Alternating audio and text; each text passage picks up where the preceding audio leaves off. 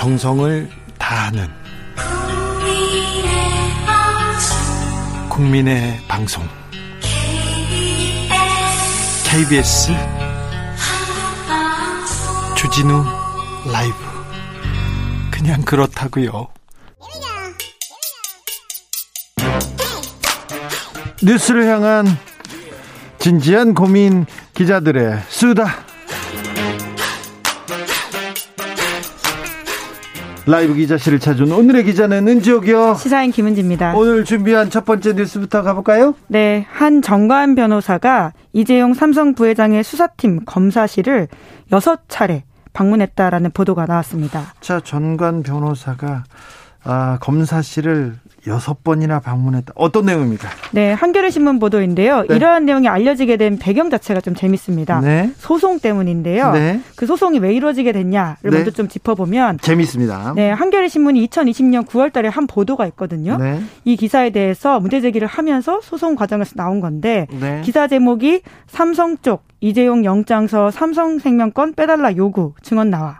이런 이야기입니다. 네. 그 당시에 삼성 경영권 불법 승계 사건이 검찰에서 진행 중이었거든요. 네. 그런데 그 당시 이제 이재용 부회장을 대리하던 특수통 검사 출신 정관 변호사가 수사팀 검사에게 직접 이런 이야기를 했다라는 거죠. 오. 삼성생명 관련 부분 예민하니까 범죄 사실에서 빼달라. 검찰 관계자 이야기를 인용해서 한겨레신문이 이런 보도를 했었는데요. 이거 중요한 축인데 이걸 아예 빼달라고 삼성 변호사가 지금 요구했다는 거 아닙니까? 네. 이제 그러면서 이 검사의 이야기를 전하는 기사에 따르면 해당 정관 변호사가 이러한 요구사항이 최재경 변호사 요청이다라는 말도 했다라고 합니다. 최재경 변호사요? 네. 박근혜 정부에서 민정수석 지냈었고요. 특수통 검사입니다. 네. 그리고 삼성의 법률 고문이기도 한데. 삼성의 법률 고문이죠. 그리고 지금 삼성 이재용 부회장의 오른팔은 아니고 왼팔쯤 되는 진짜 실권자이기도 합니다. 네, 이제 그러다 보니까 이 보도가 파장이 꽤 컸습니다. 예. 그래서 해당 정관 변호사가 바로 문제 제기를 했다라고 하는데 악의적인 허위 기사다. 그렇기 때문에 민형사상 책임 묻겠다. 그래서 소송을 했습니까? 네, 그래서 실제로 민사 재판이 열렸거든요. 예. 원고가 최재경 이동열 변호사이고요. 최재경 이동열 변호사요? 네, 그러니까 문제 제기를 진짜 한 거죠. 최재경 이동열 변호사는 특수통 검사인데요. 뭐라고 설명해야 되나? 검찰의 특수부에서 가장 핵심 라인에 있었던 분입니다. 최재경 변호사는 BBK 악연이 있으시죠. 담당이었고요. 네. 예, 저하고 원고 피고 관계로 만나기도 했었습니다. 그리고 이동열 변호사는 특수부장을 지냈고요. 박근혜 정부에서 굉장히 요직을 이렇게 이명박 박근혜 정부에서 지내다가 문재인 정부 때도 처음에 굉장히 잘 나가셨어요. 잘 나가다가 이제 옷을 벗었는데 이 두 분 다 대장동에서 이름이 나왔고요. 대장동과 관련된 인물인데 여기 삼성하고 관련이 있군요. 또 네, 이제 해당 기사에 대한 문제 제기를 했던 원고가 두 사람이었고요. 네. 그 피고가 한겨레신문이었습니다. 소송 내용이 정정보도 청구 소송이었었는데 네. 그런데 재판 과정에서 오히려 한겨레신문이 본인 보도와 관련돼 있는 유리한 팩트가 나왔다. 이렇게 추가적인 보도를 했습니다. 네. 그 사실 중에 하나가 앞서 말씀드린 정관 변호사가 검사실을 6번이나 갔다라는 내용이었고요. 또 하나는 해당 검찰 관계자, 그러니까 원래 그 기사의 소스였던 검찰 관계자가 다시 한번 한겨레 보도가 맞다라는 걸 확인해줬다라고 하는 건데요. 네. 다만 전화한 게 아니라 직접 찾아와서 기소하지 말아달라, 영장 청구하지 말아달라. 라고 하면서 더 구체적이 되네요. 삼성생명 관련 내용은 무엇이든 간에 영장에서 빼달라고 했다라는 거를 증언했다라고 합니다. 와, 그런데 선배 검사 이제 옷을 벗은 검사인데 삼성생명 거는 빼 이게 이런 얘기를 하는 게 이게 있을 수나 있는 일입니까? 무섭네요. 네, 물론 결과적으로는 영장 청구에서 그 내용이 다 들어갔었고 네. 기소 내용도 들어갔다고는 하는데요. 예. 여튼 이런 이야기를 했다라는 부분에 대해서 당사자들이 확인을 해줬고 게다가 네. 검사실에 6번이나 갔다라는 내용들이 추가로 나왔다라는 게 핵심이라고 할 수 있는데요.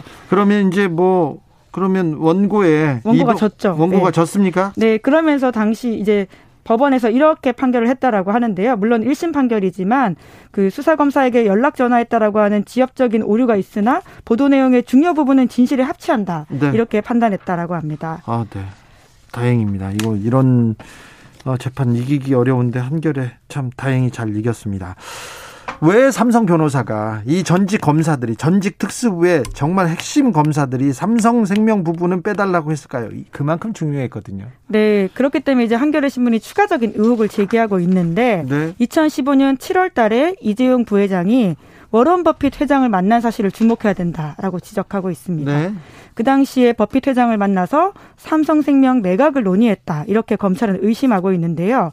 이 부분이 총수 일가에게 유리한 쪽으로 이면 계약을 맺으려고 했다라는 것이 검찰 쪽 주장입니다. 네. 그러다 보니까 이게 드러날 경우에 문제가 될 수 있어서 영장에서 내용을 빼고 공소장에서 내용 빼달라라고 한 게 아니냐라는 추측을 하고 있는 거죠. 네.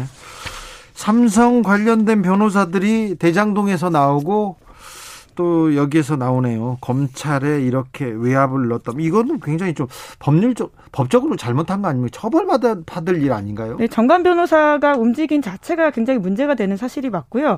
심지어 검사실을 찾아갈 수 있다는 것 자체가 아주 특권적인 행위거든요. 말이 안 됩니다. 네, 네. 말이 안 되는 일이 검찰청 내부에, 검사 주변에는 아직도 벌어지고 있는 것이 좀 이해가 안 됩니다. 네, 이 부분은 좀 법적으로, 제도적으로 좀 시스템을 만들어야 될 것 같아요. 네. 다음 뉴스로 가볼까요? 네, 신한금융 채용 비리 관계자가 재판 중에 승진했다라고 합니다. 자, 채용 비리 관계자, 채용 비리에 관계했던 사람이 사법 처리를 받았는데 승진했어요? 누가요? 네, 신한은행 인사부장인데요. 예, 예. 경향신문 보도입니다. 이모 전 신한은행 인사부장이 올해 1월 달에 아시아신탁 부사장으로 승진했다라고 하는데, 네. 이 아시아신탁이 신한금융 부동산 신탁사로서 신한금융이 60% 가지고 있는 회사입니다. 자회사예요. 이 사람이 어떤 사람이냐면요, 2015년 하반기에서 16년 하반기 청탁 대상자 및 부서장 이상의 자녀 19명의 점수를 조작한 혐의로 2018년에 구속기소가 됐습니다. 구속됐어요. 구속됐는데 1심에서 유죄 나왔고 2심도 유죄가 나왔습니다. 네. 다만 이제 형이 좀 깎였는데요. 1심에서는 징역 1년에 집행유예 2년이 나왔는데 2심에서는 벌금 1,500만 원으로 깎였습니다. 이상하죠. 이런 데면은 꼭 판사님들이 굉장히 마음이 따뜻해집니다. 몽글몽글해져요. 네, 네, 전임자도 같은 상황인데요. 네. 김모 전 신한은행 인사부장도 2021년 3월자로 부사장으로 등기가 되었다라고 하는데요. 모기지 파트너스. 예. 여기는 신한은행 전속 대출 모집 법인이라고 합니다. 이 사람은 몇 명이나 조작했어요? 몇 명의 점수를 조작했습니까? 예, 13년 상반기부터 15년 상반기까지 34명 점수를 조작한 혐의로 함께 구속 기소됐다라고 하는데요. 전임이랑 인사부장들이 다 점수 조작해가지고 채용 비리 저질렀군요. 그래서 네. 구속되기도 했는데 1심에서는 또 집행유예로 나왔죠? 네. 1, 2심 모두 그렇습니다. 그런데 아무튼 근데 유죄는 유죄거든요. 그렇죠. 구속됐죠. 죄도 커요. 그런데 구속된 사람, 비리로 구속됐는데 그 사람들이 회사를 다니고 있었네요. 이뿐만 아니라 승진했다라고 경향신문이 보도를 했습니다. 네. 네, 게다가 그 사람들뿐만이 아니라 부하 직원들도 정상적으로 근무하고 있다라고 하는데요. 아니, 회장은 무죄를 받고 회장은 빠져나갔는데 이 사람들 일하는 게 당연하죠. 이렇게 회사에서는 얘기할 수도 있어요. 네, 조용병 신한금융 회장은 1심에서는 유죄가 나왔었는데요. 네. 2심에서 무죄로 바뀌었습니다. 이 2심 진짜 말도 안 되는 2심이었습니다. 판결에 대해서는 굉장히 존중해야 되는데 판사님 이거는 좀 너무한 것 같습니다.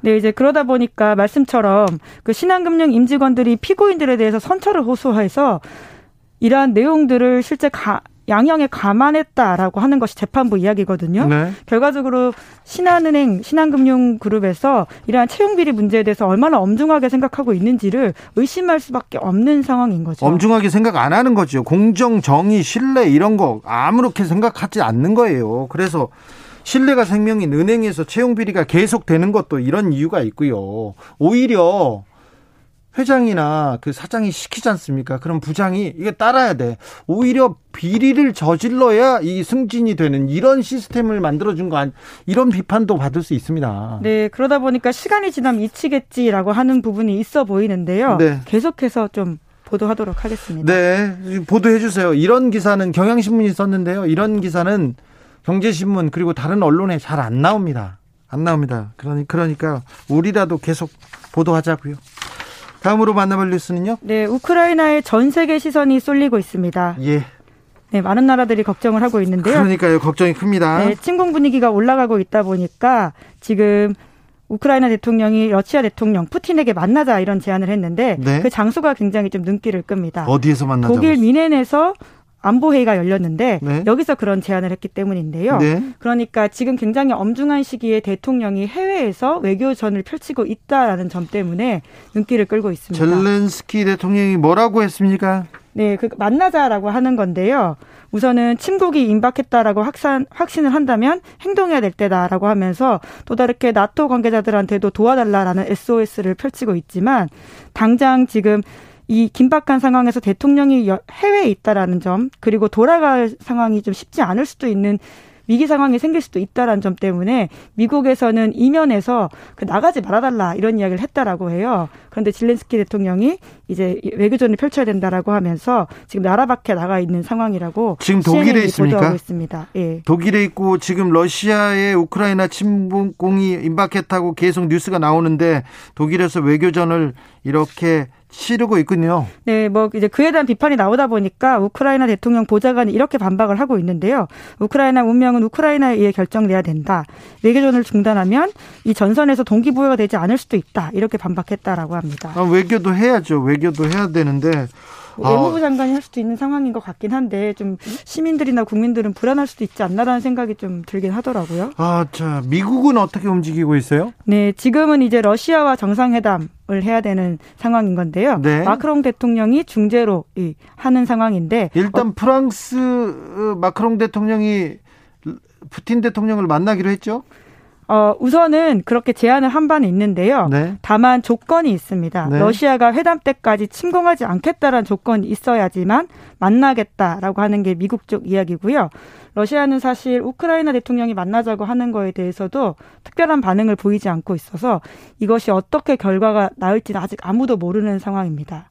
그래요. 네, 푸틴 대통령 마음에 달려있는 게 아닌가라는 생각이 좀 들긴 하는데 푸틴 대통령의 마음이 지금 협상에 가 있습니까? 아니면 전쟁으로 가 있습니까? 미국 언론들은 계속해서 전쟁 준비를 하고 있다고 하는데 아, 바이든하고 푸틴이 만나서 좀 조율을 해야 되는 것 같은데 둘은 만날 수 있을까요? 만난다고는 했는데. 네, 당연히 만나고 어떤 전쟁 위기를 극복하는 게 가장 중요한 부분일 수 있는데요. 미국 쪽에서는 정보전 차원에서라도 러시아가 이때 쳐들어간다, 곧 임박했다 이렇게 계속 메시지를 내고 있고요. 그에 따라서 러시아가 움직여주지 않는 것들이 있기 때문에 계속 좀 이런 침공 상황들이 계속 유지가 되고 있는 위기 상황이 유지만 되고 있고 아직 침공 자체가 결정되어 있지는 않은 것처럼 보이는데요. 네. 우크라이나 시민들 입장에선 하루하루가 피가 말리지 않나라는 생각은 듭니다. 그렇습니다. 우크라이나 동부 돈바스 지역에서는 계속해서 정부군하고 친러시아 반군 간의 교전 계속되고 있고 사망자가 나온다는 그런 주장이 계속 이어지고 있어서요. 긴장은 계속 고조되고 있습니다. 네, 그런 긴장 때문에 지금 뭐 전 세계적인 주식시장이라든지 경제 상황도 같이 출렁이고 있거든요. 네. 이런 불확실성이 올라갈수록 더욱더 힘들어지기 때문에 빨리 이 평화 우두가 와야 되지 않나라는 생각은 드는데 네. 푸틴 마음은 사실 아무도 모르지 않습니까? 네. 네, 그런 점들이 커 보이고요.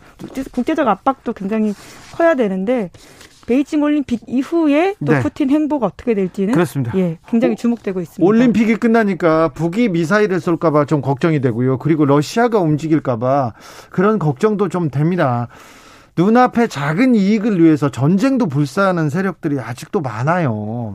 그래서 굉장히 걱정입니다. 우크라이나의 평화를 빕니다. 그리고 한반도에도 평화가 이어지길 기원하겠습니다. 기자들의 수다 지금까지 시사인 김은지 기자와 함께했습니다. 감사합니다. 네, 감사합니다. 라디오 정보센터 다녀오겠습니다. 정현정 씨.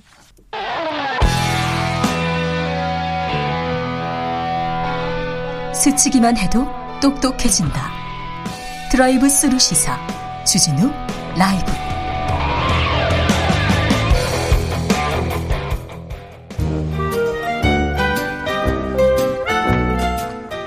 민생이 먼저다. 함께 잘 먹고 잘 사는 법 찾아보겠습니다. 민생과 통하였느냐 생생민생통. 언제나 서나 민생생각 안진걸 민생경제연구소장 어서 오세요. 네, 안녕하십니까 소장님. 예. 추경 협상이 끝내 결렬됐다고 합니다. 민주당은 7시 본회의에서 16조 9천억 원 추경 처리하기로 했다는데요. 민주당이 독자적으로 마련한 수정안은 정부안 14조에서 3조 3천억 원을 증액한 총 16조 9천억 원 규모입니다. 소상공인 자영업자들한테 일단 지원이 시작될 것으로 보입니다. 예, 여야가 합의해서 처리되면 제일 좋겠지만 국민의힘 김은혜 의원께서 말씀하신 것처럼 뭐 시간이 더 있지 않느냐. 근데 그건 아닌 것 같아요. 저희도 대폭 증액을 해야 된다라고 계속 제가 호소했잖아요. 하지만 어쨌든 우리 헌법상 정부가 동의해야만 대폭 증액이 되는데 정부에서는 소폭 증액만 동의를 해준 거거든요. 그래서 14조에서 3조 정도가 증액 동의가 된 겁니다. 그런 상황에서는 어제 오늘 처리가 되는 게 맞거든요. 더 이상 아니 근데 국민의힘에서 싸우면 싸울수록 추경안 처리가 늦어지면 국민의힘에서도 협상 뭐 통과시켜주기로 합의했다는데 안 되네요. 끝내. 아마 금액 때문에 그런 것 같은데요. 근데 어쨌든 정부가 동의해주는 금액이 3조 안팎이라면 거기에 맞게 빨리 처리하고 모자란 부분은 2차 추경이나 지금 누군가 당선되면 뭐 긴급재정명령권 여야당이든 야당이든 이야기도 나오잖아요. 그렇게 해결해야 될 일이라고 생각합니다. 그런데요. 그러면 누구 소상공인 자영업자용 누가 언제 300만 원 받게 됩니까? 자, 작년 12월 달에 위드 코로나가 깨졌을 때 320만 명에게 100만 원이 지급이 됐습니다. 그분들이 이번에 무조건 받는 거고요. 300만 원을. 그러니까 영업금지 업종, 영업시간 제한 업종, 그다음에 시설 제한 인원 제한 업종, 거기다 경영 업종 일부까지 320만 명, 300만 원. 거기에 이번에 민주당 안이 이제 7시 통과될 전망이잖아요. 60만 개가 더 들어갑니다.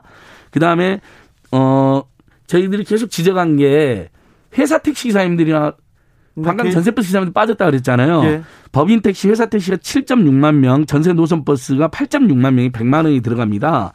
그리고 긴급 고용 안정지원금에서 특수고용 노동자 프리랜서 68만 명에게 이미 받았던 분은 50만 원, 신규로는 100만 원이 들어갑니다. 그리고 요양보호사 이분들도 굉장히 많거든요.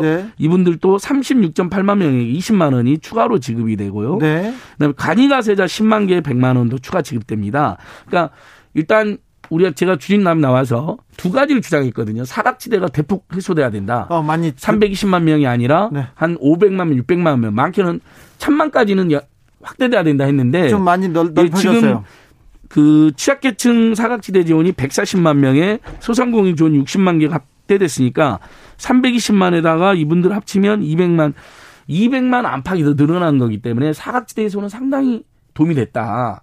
다만 원래 금액이 300만 원이나 1000만 원까지 이제 상임위 통과됐는데 그 부분은 다시 300만 원 돌아온 거죠. 300만 원으로 정부에서 다시 왔어요. 금액 올리는 건 안 된다. 일단 대상만 넓히자 이렇게 된 겁니다. 추경이 통과되면 바로 지급됩니까? 오늘 많이 통과되잖아요. 2월 안 우리나라 지금 이 시스템은 세계 최고입니다. 그렇죠. 그동안 중기부라든지 뭐 신한은행 이런 분들이 노력을 해서 그다음에 이분들이 처음 지원받는 게 아니잖아요. 작년 12월에 320만 명 받아놨잖아요. 그리고 그전에도 특수 프리랜서라든지 회사 택시사님들도 받은 전력이 있습니다. 바로 지급돼버립니다. 네, 알겠습니다. 2월 안에 만약에 오늘 신청한다. 그러면 오늘 2시, 3시 후에 바로 들어와 버리거든요. 이 시스템은 최고다. 그래서 알겠어요. 진짜 숨통이 트일 거다. 이건 어쨌든 박수를 받을 수 있는 일이죠. 알겠습니다. 바로 지급되면 된다는 얘기를 그렇게 복잡하게 하세요. 아니, 그러니까 그동안에 해보니까 첫날 신청하면 그날 지급되는 게 확인이 됐거든요. 알겠습니다. 숨통이 트인다. 안 소장님 기다리는 청취자들의 민원 문자가 엄청 많아요. 그러니까 이것도 좀 해야 되니 자 단답형으로 답해 주십시오. 안진걸 소장님. 자 정문회는 아니고요. 2934님께서 안녕하세요. 주진우 오빠. 저는 90년생입니다. 오빠라니 다 참. 청년 희망적금 이야기입니다. 안진걸 소장님께 전해주세요. 청년들 우롱하는 것 잘 좀 해결해달라고 서류 놓고 기다리고 문자 받고 좋아했는데 선착순이라니요. 꼭꼭 좀 해결해주세요. 청년들 이 희망적금 얘기가 지금 화제가 되고 있습니다. 선착순이면 안 되죠. 요건이 되면 다 지원해야 되는 거죠. 그렇죠. 근데 정부의 복지 제도에서 일부가 선착순이 있습니다. 소비 쿠폰도 선착순이었어요. 그래갖고 뒤늦게 갔더니 쿠폰이 사용 안 된 거예요. 1인당 그 농산물 우리가 쿠폰 지원이 있었다 그랬잖아요. 설 전후에서. 그래서 골탕 먹은 분이 있어요. 요건에 맞는 분은 다 해주는 거로 제도 개선이 돼야 된다. 만약에 아동수당을 선착순으로 준다고 생각해보세요. 얼마나 황당하겠어요. 아이는 튀어나가지고 한참 돈 들어가는데 네. 그러면 안 되는 거죠. 어쨌든 청년들이 지금 힘들기 때문에 오죽하면 저희 안진근과 함께하는 사람들도 청년 장학금을 만들어가지고 지금 1차 지급하고 2차 지급도 공모를 하고 있겠습니까. 청년들이 너무 힘드니까 선착순 안 되는데 제가 강력하게 문제 제기하겠습니다. 네, 예. 0303님께서 오늘 안 소장님 나오는 날이죠. CJ 대한통운 택배노조 택배 주문한 거 배달 안 해주고요. 아, 적당하게 좀 파업을 해야지. 예. 좀 민생을 위해서 좀 다 잡아가게 좀 해주세요. 제발요 얘기하는데요. 예, 어떻게 제가 안 그래도 있습니까? 지금 여기 오기 전에 지금 대한통운 파업이 57일째입니다. 화주들도 힘들고 소비자들도 힘들고 기사님들이 제일 힘들겠죠. 두 달 가까이 수입이 한 푼도 안 나왔으니까요. 네. 3층에 100여 명이 점거농성을 하고 있었거든요. CJ대한통운 사무실요. 이분들이 전격적으로 지금 나왔습니다. 네. 1층에 50여 명 남아있어요. 왜? 어쨌든 대화의 물꼬를 트자. 금요일 날 범시민사회 대책위가 100여 개 단체가 참여해서 꾸려졌습니다. 여기는 무조건 택배노조 편을 들어주는 게 아니라 대화를 중재하겠다는 입장인 겁니다. 그러면서 대한통운 노조도 성의를 보여라. 그래서 3층 점거농성을 풀고 오늘 나온 겁니다. 그럼 1층에만 50여 명 있잖아요. 이제 시대통운 본사가 나서면 대화가 실제로 이루어지면 바로 지금 농성도 풀고 파업도 풀릴 것 같거든요. 그런데 대화 안 합니까? 아직까지 시대통운이 일체 대화를 거부하고 있습니다. 지금 그럼 노조에서 한 발자국 뒤로 물러났으니 예. 맞습니다. 대화에 좀 전향적인 제스처를 보여줘야죠. 하나 받았으면 예. 하나 줘야죠. 그리고 시민단체 소비자단체들까지 다 나서서 네. 노조도 양보했으니 이제 본사 나서라고 호소를 했고요. 네. 뭐 청와대라든지 국토교통부에서도 물밑에서 대화 중재를 해주는 거로 지금 팍. 그러니까 이건 대리점주님들 오죽하면 이 피켓을 들고 나왔잖아요. 시대한통운은 제발 팝스텍에 대한 적극 조치에 나서달라. 좀 나서야 됩니다. 예, 자, 노동자가 한 발짝 뒤로 물러섰습니다. 그러니까 57일째라고 하지 않습니까? 그래서 예, 이제는 회장님이 나서셔야 될 것 같습니다. 사장님이 예. 나서셔야 될 것 같습니다. 자, 우리를 욕해도 좋으니 대권 후보들에게 한마디라도 좀 합시다. 지하철을 멈춘 외침이 있습니다. 어떤 이야기입니까? 예, 이게 지금 최근 우리 직장인들 사이에서 가장 큰 화제가 된 이슈입니다.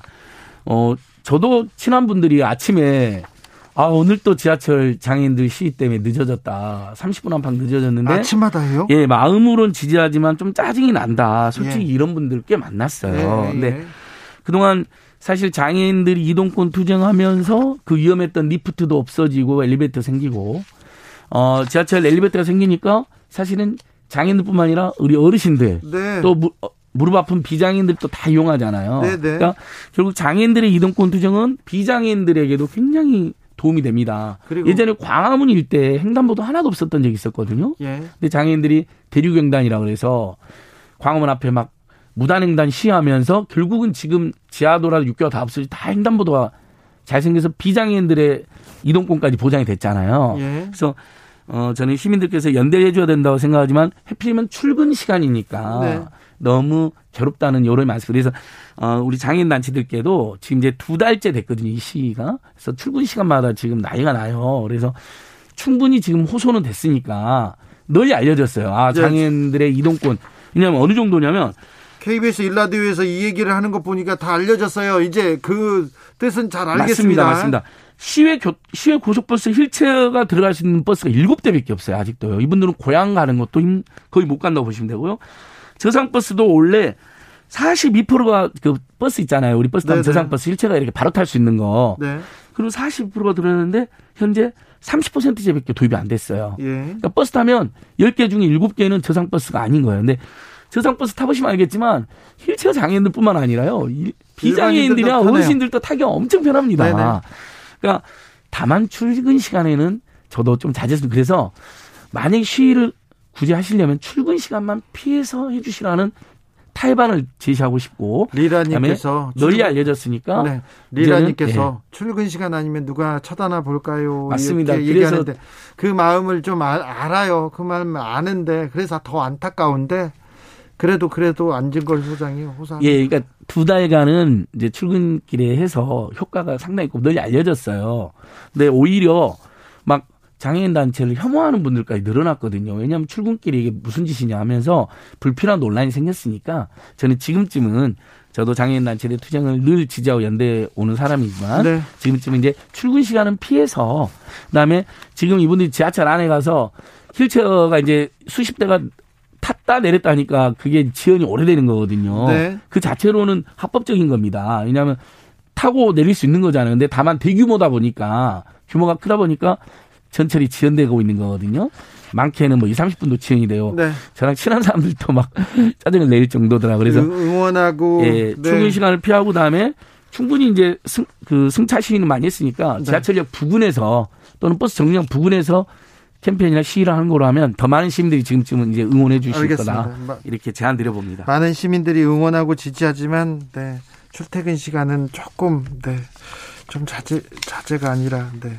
잘 부탁드리겠습니다. 맞습니다. 네, 예. 네. 조금 더 많은 시민들이 호응해주고 응원해줄 수 있는 방식으로 해주셨으면 합니다. 알겠습니다. 오늘도 고생 많으셨습니다. 생생민생통 안진걸 소장 함께했습니다. 감사합니다. 오늘도 고맙습니다. 오늘도 수고하고 지친 자들이여 여기로 오라. 이곳은 주기자의 시사 맛집 주토피아 주진우 라이브. I messed up tonight.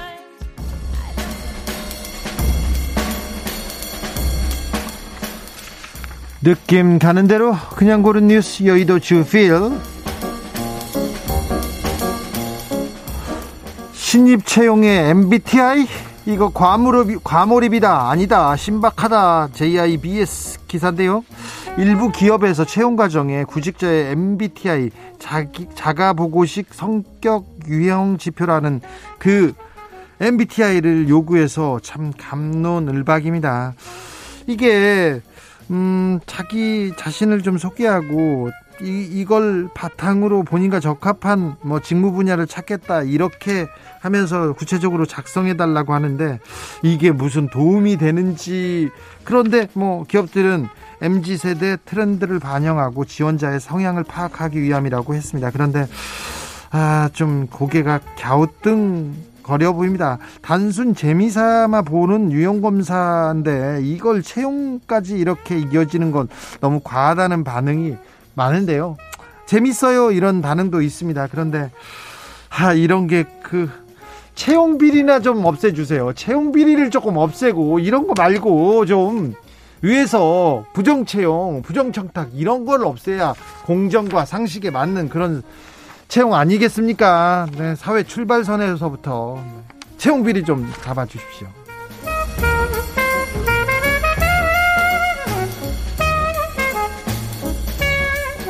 쿨러닝과 불굴의 질주, 편견 넘어서 희망을 봤다. 경향신문 기사입니다.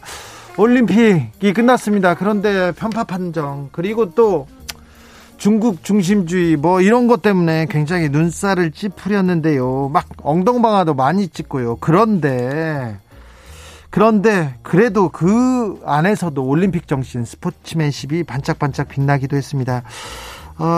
사우디아라비아 그리고 북중미 카리브의 IT는 뭐 더운 나라니까요. 더운 나라인데 사우디의 스키 선수가 출전했고요. IT의 리처드슨 바이노 이 선수도 또 스키 선수로 출전했습니다. 뭐 메달과는 거리가 멀었지만 그래도 IT 사람들한테 희망의 메시지를 쏘았다고 중요한 건 포기하지 않는 거라고 이렇게 얘기했습니다. 멋졌습니다.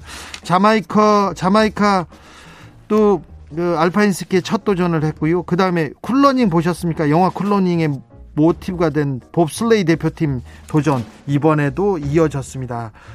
그리고 뭐 아일랜드에서는 루지 첫 선수가 나오기도 했고요. 그리고 스피드 스케이팅에서는 사상 첫 흑인 여성 금메달리스트가 나오기도 했습니다. 미국의 에린 잭슨은 동료가 그 출전권을 따지 못한 에린 잭슨한테 훨씬 올림픽 정신에 부합하고 메달을 딸 수 있다고 양보를 했는데 금메달을 땄습니다. 내가 항상 좋은 본보기가 되기를 바란다고 이렇게 얘기했는데 굉장히 감동적이었습니다. 올림픽은 끝났습니다. 그런데 올림픽 정신은 이렇게 오래오래 남을 것 같습니다. 영화 쿨러닝 보셨습니까? 엄청 감동적이고 재미도 있는데 못 보셨으면 꼭 챙겨보십시오. 가족들이 함께 보시면 굉장히 좋을 겁니다. 쿨러닝의 OST 중에 I Can See Clearly Now 들으면서 저는 여기서 인사드리겠습니다. 돌발 퀴즈의 정답은 희망이었습니다. 희망. 2872님께서 청년이 아니라 희망이 없는 것 같아 슬퍼요 얘기했는데, 네, 그 말을 들으니 저도 슬프네요. 어른으로서 좀 기성세대로서 미안합니다. 저는 내일 오후 5시 5분에 돌아오겠습니다. 지금까지 주진우였습니다.